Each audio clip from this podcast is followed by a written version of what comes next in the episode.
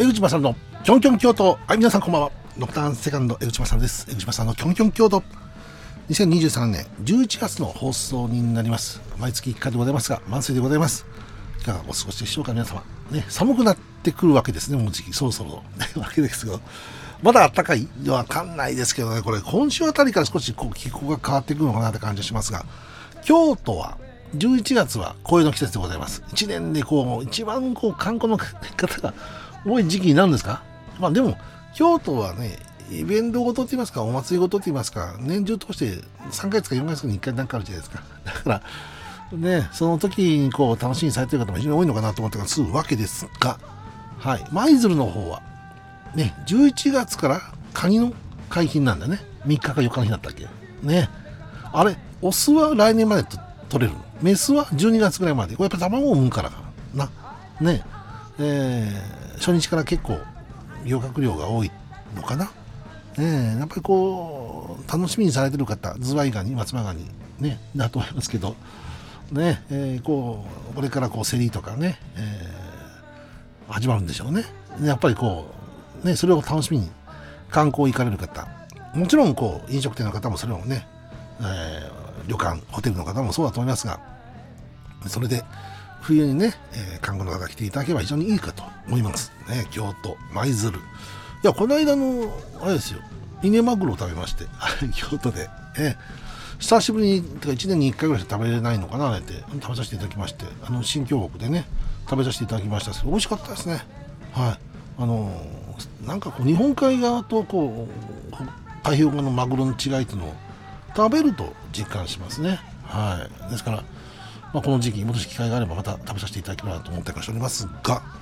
まあ、今回は何の話をしようかなと思うんですけど、京都、ね、えー、京都というわけではないんですが、阪神タイガースが38年ぶりに日本一になりまして、はい。えー、非常に良かったなと思ってます。僕は名古屋に住んでますんで、一応、チチトロコンズのファンでございますが、えー、ただ、僕はあのプロ野球ファンでございますんで、ね、別に特にどこがっていうのはないんです。えー、ただ、残念ですけど、オリックスさんね、去年日本一になってるんで、今回はちょっと阪神タイガース譲ってほしいなって頭にはちょっとあったんですよ、今回は。はい。ですから、どちらを応援するってわけじゃないですけど、なんか勝たせてあげたいなって気持ちは最初からありましたですけど、ね、まあ良かったですね、本当に。ね。だってさ、38年前って僕はあの当時19歳でございます。大学1年生、大阪にいました。はい。名古屋から大阪大学に進学しまして、えー、ちょうど1年生だった、1回生だったんでね、えーまあ、テレビで見てましたよ、阪神タイガース。で当時、阪神タイガースってあんまり強くなかったのは、あの年から急に強くなったぐらいだったと思うんですけどね。ですから、すごかったですもんね、甲子園球場含めてあちらこちらの応援が。えー、ですから、それを見てたので、なんか、それからね、えー、タイガースっていうのはずっと気にはしてましたですけど、えー、なんか昭和の時代ですからね、38年前。っていうことは、平成の時代に日本一がないんだな。ね、今の若い方、40歳ぐらいまで、もうちょっと上かな、の方も、多分タイガースの日本一を知らない人が多い。ね。今多分、甲子園球場各地、ね、やっぱり野球観戦のビジターでもそうですけど、見に行かれてる方、ね、半分以上の方が多分日本一を知らないわけですよね。なんか、そんなに経ってるんだ優勝もあったんですけど、日本一になれなかったですからね、何度か、星野さん、ね、岡田さん、2003年、2005年も日本一、今なれなかったですからね、だから、それを考えると、なんかこう、感無量な部分も非常に強いでしょうね。やっぱ応援している方はもう本当に、えー、この日を待ってたっていうような感じだと思うんですけど、ね、僕も本当に見させていただいて、ああ、よかったなと本当思ったかしますね。うんなんかそんなことを今回感じましたですよ、ただ時の流れが38年あるってことを改めて感じますと 自分非常に年を取ってしまって普通の会社で行くとあと3年で僕60歳になっちゃうわけですよ、あ、定年になっちゃうじゃんっていうぐらいな月日が流れてる。19歳だった少年がですね57歳になって それが38年ですからね。うんなんか本当に長かったなっていうことを改めて思いますね。まあそんな答えでございますが翌日に難波の方にぶらっと行きましてあの時も1985年の時も僕当時大学生だったんで大阪で学生時代だったんで、まあ、テレビなんかいっぱい見てあの恵比寿橋心斎橋あたりがすごくこう大混雑になるじゃないですか。なんかすごいことになってるなと思ってテレビ見てみんな飛び込むじゃないですけどあれあんま良くないんですよね。良くないんだけど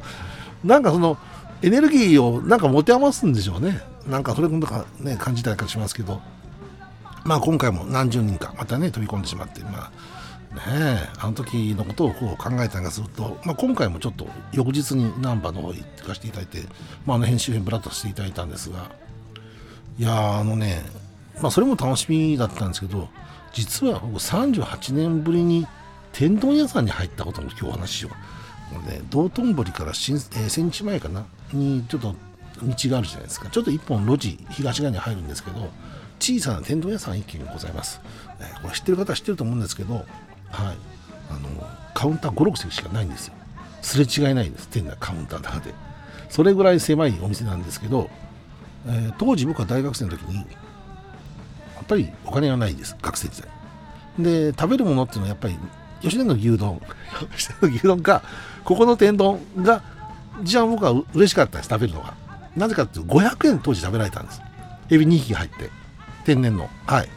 で、それが、あの、すごく嬉しくて、えー、知ったのは、うちの親父がですね、父親がですね、えー、っと、名古屋から大阪休みに来て、僕の子泊まってくるんですけど、たまに来て、ね、時に、大阪人食べてくると。で、これが美味しいぞということを教えてくれたんですね。えーまあ、そんなことで僕も行ってみたらあこんな値段で天丼が食べられるんだ今の時代少しねあの物価高だか、ね、とは言いますけど安く提供されてる部分もありますので、ね、食べれるところもあるのかな？500円ぐらいでねだったりしますけどいやでもね今回立ち寄らせていただきましてなんか懐かしいですね。だから大阪行ってもそれ食べなかったのはなぜかというといろんな美味しいものがあちらこちらにできてしまってちょっと霞んでたんです頭の中に自分の中では。それが阪神大学の優勝で僕は思い出しました。はい。でそこへ行ってみようとあの時確か食べてたよなってたまにっていう形で行ったんですけどまあ当時の大将ね、えー、天使の方は残念ながらあ変わられて亡くなってしまったのかな。息子さんとご夫婦で多分やってみたと思うんですけどまあうちの親父も昨年ね2月に亡くなってるので86歳で。ですからまあ同世代かなという感じで僕は見てたりなんかしたんですけど、ね、当時ご飯食べた時、まあ、僕も今年57歳になって38年ぶりですからね。57歳になってね3年先には定年ですから会社員だったら。ねそんなに月日が流れてるんだなってぐらい。でもお店の味が何も変わらずねああ美味しいなあ素直に美味しいなと思って食べさせていただいて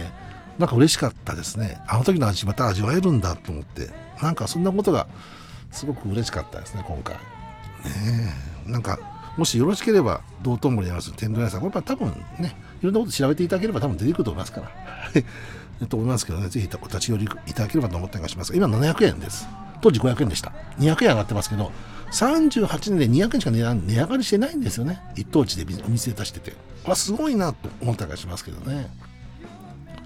まあそんなことでございますが、まあ、先日もあの新京極のね、えー、お稲荷寿司を食べさせていただきまして、ね、音羽さんでしたっけ？ね、ありますよね。まあ多分、あの、知ってる方は知ってると思いますけど、あれ初めて食べた時びっくりしましたね。あ、こんなに美味しいお稲荷寿司なんだと。ね、あの新京極寺町って僕あの、ね、ラジオの収録の時によく行くんですけど、ね、で、最近ちょっと素通りじゃないですけど、のなんかこうリモート放送が多いので、あんまりちょっとね、立ち寄ってはいないんですけど、これはちょっとぶらっと行って、ね、ラジオ収録じゃない日に行きまして、ね、食べさせていただきまして、美味しかったなと思ってね、えー、とあるテレビ番組でちょっと取材があって、それね、見てたもんですから、ああ、そうなんだと思って食べさせていただきまして、ね、ぜひともまた、ね、立ち寄って食べてみたいなと思いますけどね、はい。えー、NHK 大河ドラマ、ね、どうする家康でございますが、明日かな？明後日ぐらいかな？今週ですか？関ヶ原の合戦。ね。この一番大きな部分になってきたやつですが、その関ヶ原に先日僕ちょっと行ってきまして、関ヶ原古戦場ってあるんですけどね、こちらの方ちょっと立ち寄らせていただいて、見させていただきました。前回行った時はね、あの、コロナで見ることができなくて、はい。えー、会館は空いてなかったんですよ。で、まあ、周り周辺だけね、あのー、まあ、三田、ね、え吉田、ごめんなさい、えー、ごめんなさい、石田三成、ね、石田三成公が陣取った場所とか、徳川家康公が陣取った場所とか、ね、えー、そういう他物々といってね、あのー、細川忠興こうね、えー、ガチにとったところに行きました。ね。えー、まあその後、田辺城でございますから、京都舞鶴の方でね、まあ、過ごされた、晩年を過ごされたっていう方でございますが、関川の合戦にも参加されているっていうわけでございますけど、まあ一応ぐるぐると回ってきましたですけどね、えー、なんかこう、その時のことは僕は分かりませんですが、ね、えー、いろんなこうテレビドラマとか本とか読ませていただくと、ね、こういう流れでこうなったんだっていうのをねこう改めて、えー、こう大河ドラマ見てると分かりますね。なんかちょっとドラマチックな部分があったりかして、ね、泣ける部分もありますっていう、ね、話も出たりしますけどやはりこう見ていてうんやっぱりなんかこうね伏見城が落城したとかねそういった話を聞いてると、まあ、もちろん京都にはね、えー、陽源院っていうねお寺があって、えーそれにはねあの伏見城伏見で戦った方のね、えー、まあ栄誉といいますか天井にね、えー、まあ、血のの天井があるということでそれをもう2回ぐらい見させていただきましたですけどなんかそういったものを見てくると、ね、あの時代戦国時代ってね本当に大変だったなっていう感じがしますね。今とは全く違う生活ですからね。うん。そんなこともありますし、まあ、京都の街を歩いてるとまあ、その後の戦国時代からね、まあ、幕末の時代もそうなんですけど常にこう歴史がある町ですからね、えー、それをこう回ってみるのも非常に楽しくて自分の中では歴史が子供の頃は得意じゃなかったのが年を取ったら好きになったというね。で、まあ、結局おかげで勉強してるっていうのもあるんですけどね、まあ、本当にもっとお詳しい方いっぱいいますから。その方があのちゃんと説明していただけるといいと思いますが僕は本当に触りっぽくしかあの知らないのであまり詳しくお話しできないんですけどだけどそういったものをこうお話しできるっていうかね興味を持ってしていただいたことは非常に面白いですね。だったします、はい。まあ、そんなことでございますが最後にノクタンセカンド活動しております、えー、秋のツアーから冬のライブでございますが11月18日土曜日大阪心斎橋バロン、えー、11月19日日曜日京都ああれは河原町かな？ね。河原町はちょっと南の方ですが、えー、アークデューね。アークデューさんの方でライブがございます。この2日間大阪、えー、京都 2days 関西 2days でございますんでえー、このツアーね、えーまあ、関西地方でライブやるのはこの2日間だけでございます。もしよろしければお越しいただければなと思ってかしてます。11月18日土曜日、大阪心斎橋は4時半、16時30分から自分の出番でございます。11月19日日曜日、京都河原町アクディブさんでは18時からがこれの出番でございますので、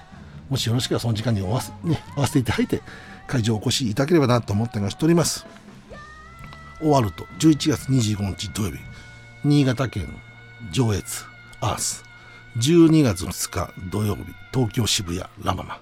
12月16日土曜日、横浜、新横浜、リットと、まだ年内5本ライブがございます。先週かな、ね、でございますが、11月4日に名古屋、ムジカでライブがございまして、10月は静岡でもライブやってきましたですけど、ね、えー、この秋のツアー、冬のツアーという形で、活動しておりますが、今年23本のライブがございますが、そのうち残り5本でございました。はい。えー、各地、今年は北海道からね、えー、東北の仙台も行きましたし、もちろん新潟も行きます。関東方面、松本も行きましたですけどね、いろんなところでこうライブやってきまして、えー、その集大成でございますんで、ぜひとも、えー、もしよろしければ、お越しいただければなと思ってかしております。また12月ね、来年手前の 最後の月ですございますが、またお話ができればなと思ってかしております。お相手は江口勝マーフィーでした。